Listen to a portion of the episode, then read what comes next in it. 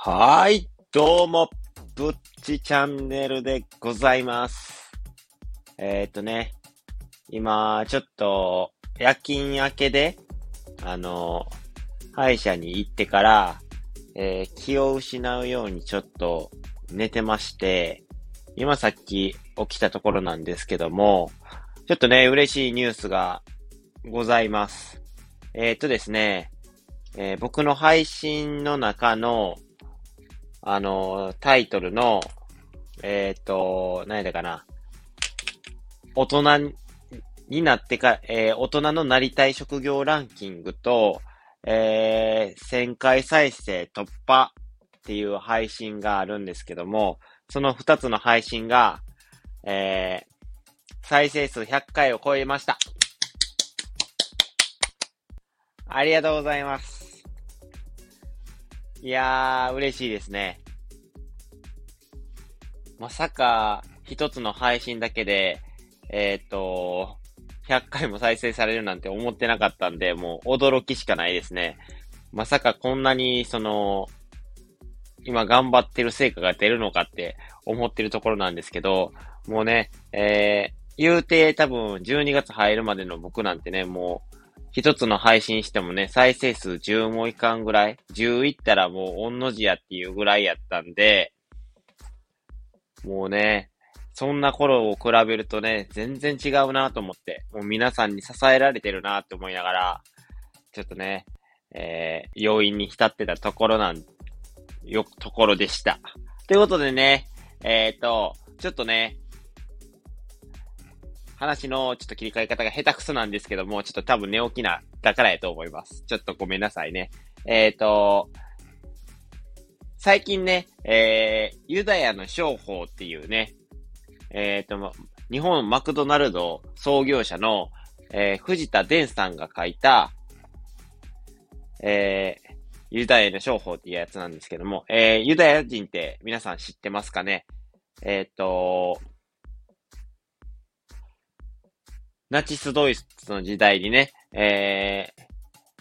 差別があって大量虐殺、ジェノサイドをされた民族ですよね。えっ、と、その民族っていうのはね、えーすごいね、お金持ちが多くてですね、で、えっ、と、お金を稼ぐことに関しての才能を持っている人が多いと。で、どんな風にして、どういうからくりがあるのかっていうことを、えっ、と、この藤田伝さんは語ってくれてます。よくね、この人はユダヤ人と、その、ビジネスをする機会が多かったみたいで、それについてね、えー深掘りして、えー語ってくれてるんですけども、それについてはね、ちょっとまたね、今度お話しさせていきたいなって、させてもらいたいなって思ってます。非常にね、この本はね、えー面白くてですね、えーユダヤ人のことがね、よくわかる本となっております。僕もまだちょっと途中なんですけど、結構ぐいぐい読めてます。ってことで、えっ、と、その中でね、えー、お前、じゃあそれ話さなかったらなんでこの話したんやっていう話になると思うんですけども、えっ、と、ちょっとね、気になったフレーズがございまして、それをちょっとね、読みますね。えー、リヒテンシュタインという国は国籍を売ってくれる。定価は7000万円。以後どれだけ収入があると年間9万円の税金を納めるだけで OK。貧乏人と貧乏人も金持ちも税金は一律9万円で、それ以上はいかなる名目の税金も取らない。だからリヒテンシュタインは世界の金持ちの憧れの国であり、国籍購入希望者が殺到しているのだという。だから、えっ、と、年間9万円でいいということで、税金がね、普通にそのお金持ちからしたら、多分喉が出るほどここの国のね、国籍は欲しいんじゃないかなっていうふうに思いますね。だって1億円稼ぐ人とかって、もうなんか50%とかとか取られるっていうじゃないですか。じゃあもう5000万円ですよね。2億円の人やったらもう1億円なんで、1年で元が取れるわけですよ。国籍なんて買っても。じゃあそっからはね、もうウハウハ状態なんで、それは欲しいやろうなっていうことで、えー、そんなワンフレーズが書いてあったんですけども、憧れの国やったっていうことで、で、そこで気になったのが、えっ、ー、と、リヒテンシュタインって国がどんな国なんやっていうことなんですけども、えっ、ー、と、まず、リヒテンシュタインの説明をするまでに、えー、すごい前置きが長いですね。はい、すいません。いつものことですね。前置きが長いのは。はい、皆さんついてきてください。はい、ってことでね、えー、軽くね、リヒテンシュタインっていう国についてね、ちょっと、調べてきたので、ちょっとそれについてね、お話しできたらなっていうふうに思います。よろしくお願いします。まずはね、えー、リヒテンシュタインって国はどんな国なんやっていうので、えー、ヨーロッパの小国っていうことで、えー、もうすごい小さいです。えー、どれぐらいの面積なんやっていう話なんですけども、160平方キロメートル。で、世界第100、190位です。確か、もうだいぶ下位の方ですね、大きさで言うても。で、それがどれぐらいなんやっていうと、えー、瀬戸内海の小豆島と同じ面積っていうことで、そんな小さい面積で、え、国ができんのっていう話なんですけども、できるみたいなんですね。で、えー、人口が4万人。で、えー、だからもう少し人口密度は高いみたいですね。多分、このね、えー、ユダヤの商法を書いた藤田伝さん、この本自体多分結構前の本なんで、こっちにはね、えー、1万5千人って書いてるんで、数十年でね、やっぱりそういうあのー、人が増えたんでしょうね。もう4万人にもなってるっていうことで、えっ、ー、と、すごいね、人口密度が高くなってるなっていうのがわかりますね。んで、えっ、ー、と、首都がファドーツで、えー、人口、ここの人口が6000人。多いですよね。そういうもう、さらにね、小豆島よりさらに小さいところの首都で6000人もおるって考えたらすごい多いように感じますよね。で、場所がアルプスの山中に位置するっていうことで、えー、国土は、えー、山が多いと。山がちになっていると。で、えっ、ー、と、平均の高度が500メーター。もうすでに高いですよね。もう山の上にあるような国なイメージなんですけど、これを聞いた。で、その、南に行くほど、その、リヒテンシュタインの南に行くほど高度が高くなるっていうところらしいですね。で、えー、二重内陸国と言いまして、海に出るまでに、えっ、ー、と、二つ国境を越えなあかん国やと。どこをどう行っても二つ国境を越えないと、えー、海には出られないという国っていうことで、多分、だからこそそういう山々、山の上にあるようなね、えー、国になってるんかなっていうふうに思います。で、公用語は何やって、リヒテンシュタインは、リヒテンシュタイン語かって思うかもしれないんですけど、そんなことはなくてですね、えー、っと、ドイツ語でございます。なんでかっていうと、えー、オーストリアとスイスが隣にあるんですけども、そこの国のね、どっちもがドイツ語を使っているっていうことで、多分それのね、名残かなと思います。ドイツ語って言ってもね、僕あんま全然知らないんで、ビールを飲みに行きたいなっていうことぐらいしかないですね。僕一回でいいからちょっとドイツのビールを飲んでみたいです。誰か連れてってくれないですか？ただでドイツに。はい、すいません。はい。はい。次行きます。で、宗教なんですけども、えー、80%の人がカトリック。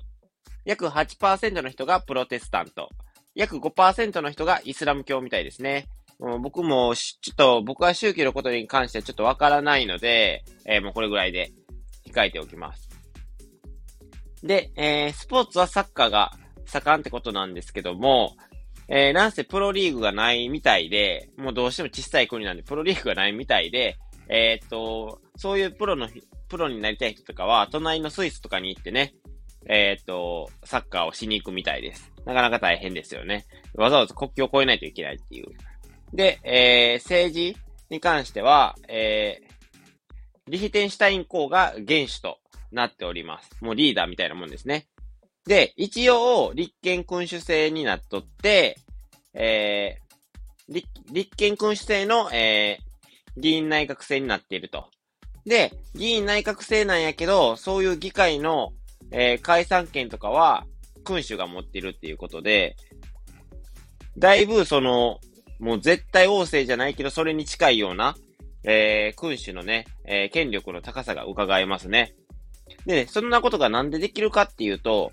資産がね、すごい多いみたいです。だからこそ国庫からのその歳費収入とかに依存する必要がないから、この君主のね、えー、権力が強くなるってことで、資産の方がね、なんと、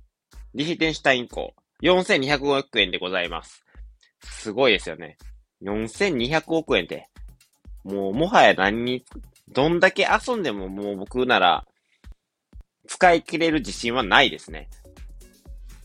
もう一生遊んで暮らしちゃうけど、でもやっぱり多分ちゃんと働いてるんでしょうね。そういうところね、すごいなって、意識が高いやろうなっていうふうに思います。お金だけではないっていうのがね、えー、人生において、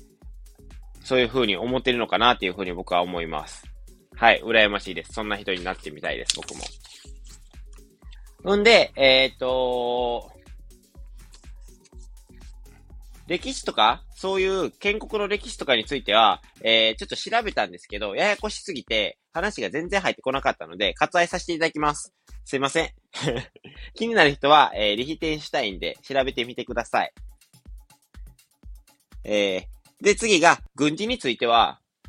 非武装中立政策っていうのを取ってまして、えー、っと、日本みたいなもんなのかなっていう風に、非武装って書いてるし、中立って書いてるし、そういうもんなんかなっていう風に思う人が多かったかもしれないんですけどどうも違うみたいで、どんなもんやっていう話なんですけども、えー、自衛の方を含めた軍備を放棄して中立主義を行うっていうことで、僕らで言うと自衛を、えー、っと、自衛に関しては自衛隊がいてて、それに関して軍備はね、ちゃんと軍事力はね、保持してるわけなんですけども、もうレヒテンシュタインっていう国はもうそれすらもやっていないと。もう全部もう武装なんてしません。もう何もしません。私たちは中立ですっていう立場を貫いてるみたいで、なんでやっていう話なんですけども、えっ、ー、と、もうね、あまりにもね、小豆島ぐらいの小さい面積の国のために、この、周りの国にね、もう対抗できやんからどうしようもないっていうことで、えー、もうそういう政策を取ってるみたいです。まあ確かにそうですよね。そんだけ小さかったらね、もうなんか今の時代ミサイル1個とかでね、もうなんかどうしようもない状態になりそうですもんね。それやったらっていうことで、えー、第一次大戦後からはね、もうスイスと関係を強化して、えー、実質国防がね、スイスが担ってるみたいです。だから何かあれば、あればもうスイスの国の人々が、えー、出動してくれるっていうことなんですけども、えー、ある法律で、えっ、ー、と、本当に緊急事態の時には、えっ、ー、と、60歳以下の人たちは、えー、出動しないといけないみたいです。そういう軍事的なものに。っていう、えー、ちょっと特殊なね、法律があるみたいなんですけども、まあそんな緊急事態なんてね、多分起きることはないと思うので、えー、そんなもんかな。もう、緊急事態の時はもう男性みんなで手を合わせて頑張ろうっていう感じみたいです。で、えっ、ー、と、経済の方なんですけども、主要な産業が精密機械と医療観光、医療と観光、観光であるっていうことで、はい。なんでか観光が言えなかったです。発音がおかしくなりました。で、えー、また、タックスヘイブンって言って、租税回避地。なんか税金、税金とかのね、えー、パーセンテージが軽くて、えー、と、そういうのをうちとか日本とかやと税金が、まあ、めちゃくちゃ高いわけではないんですけど、まあ高い方に位置してるんで、えー、安いね、えー、ところに席を置いて会社の席とか置くと、法人税とかが安くなるので、えー、そういうね、税金をね、安くするために、えー、そういうね、席とか置く場所をタックスヘイブンって言うんですけども、えっ、ー、と、大体ね、法人税ね、えー、20%以下のところをね、言うみたいです。そういうタックスヘイブンは。で、日本で30%。だから10%全然違うってことで、もうね、法人税マジ、えー、もし、えー、っと、1億円があったとして、20、30%とあれじゃ3000万円じゃないですか。で、えー、っと、2000万円、それが2000万円以下になるって考えたら、1000万円以上お得してるわけですよ。もう税金だけでね。って考えると、やっぱりね、この10%の違いってすごい大きなところが占めてるんかなって。でね、会社みたいにね、そういう資金が多いところとかになって10%とかっていうと、なおさらね、全然違うのかなっていうふうに思うので、えっ、ー、と、やっぱりね、そういうところにね、身を置く会社多いみたいです。で、えっ、ー、と、その結果ね、えー、法人税が、もうね、いろんな会社がね、えっ、ー、と、席を置いてるみたいで、そういうリヒテンシュタインに。だから、法人税が逆にね、えー、収入を多く占めてるみたいです。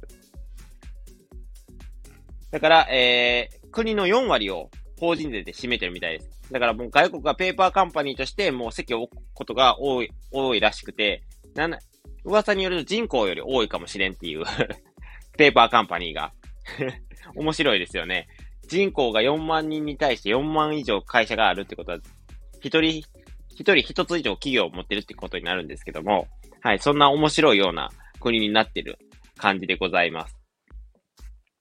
で、えー、だからこそ、その国民のね、所得税とか相続税、贈与税がないみたいです。ないんです。所得税とかが。すごいですよね。で、えっ、ー、と、だからこそ、多分、昔やから多分今とはね、多分、内容が違うと思うんですけども、その、所得、えー、年間のね、税金を9万円だけでいけたっていう話なんやと思います。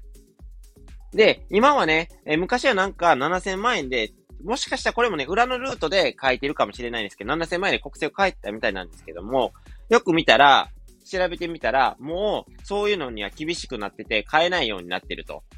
多分、そういうタック成分で席を置く人が多くなって人口も増えたから、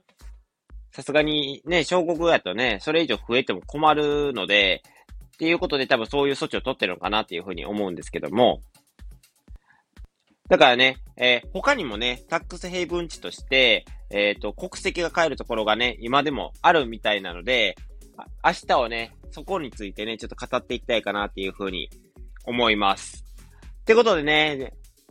待ってください。もう17分も喋ってるじゃないですか。喋りすぎですね。はい。えー、喋っちゃうとね、ちょっと止まらなくなっちゃうので、十何分でもね、普通にお話ができるんですけども、ちょっとね、お話が長くなってね、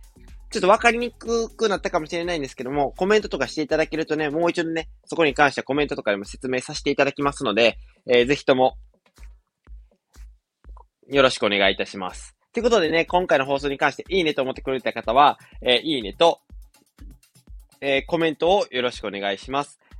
で、えー、もっとね、え僕の話を聞きたいよって方はね、フォローもしていただけると、僕はすごい喜びます。はい、僕が喜ぶだけなんですけども、フォローしていただけると、僕の配信もね、え毎回通知がいてね、聞きやすくなると思うので、ぜひともよろしくお願いいたします。それではね、えこんなぶっちチャンネルもを、えー、こんなぶっちチャンネルを今後もごひいきによろしくお願いいたします。それでは、また。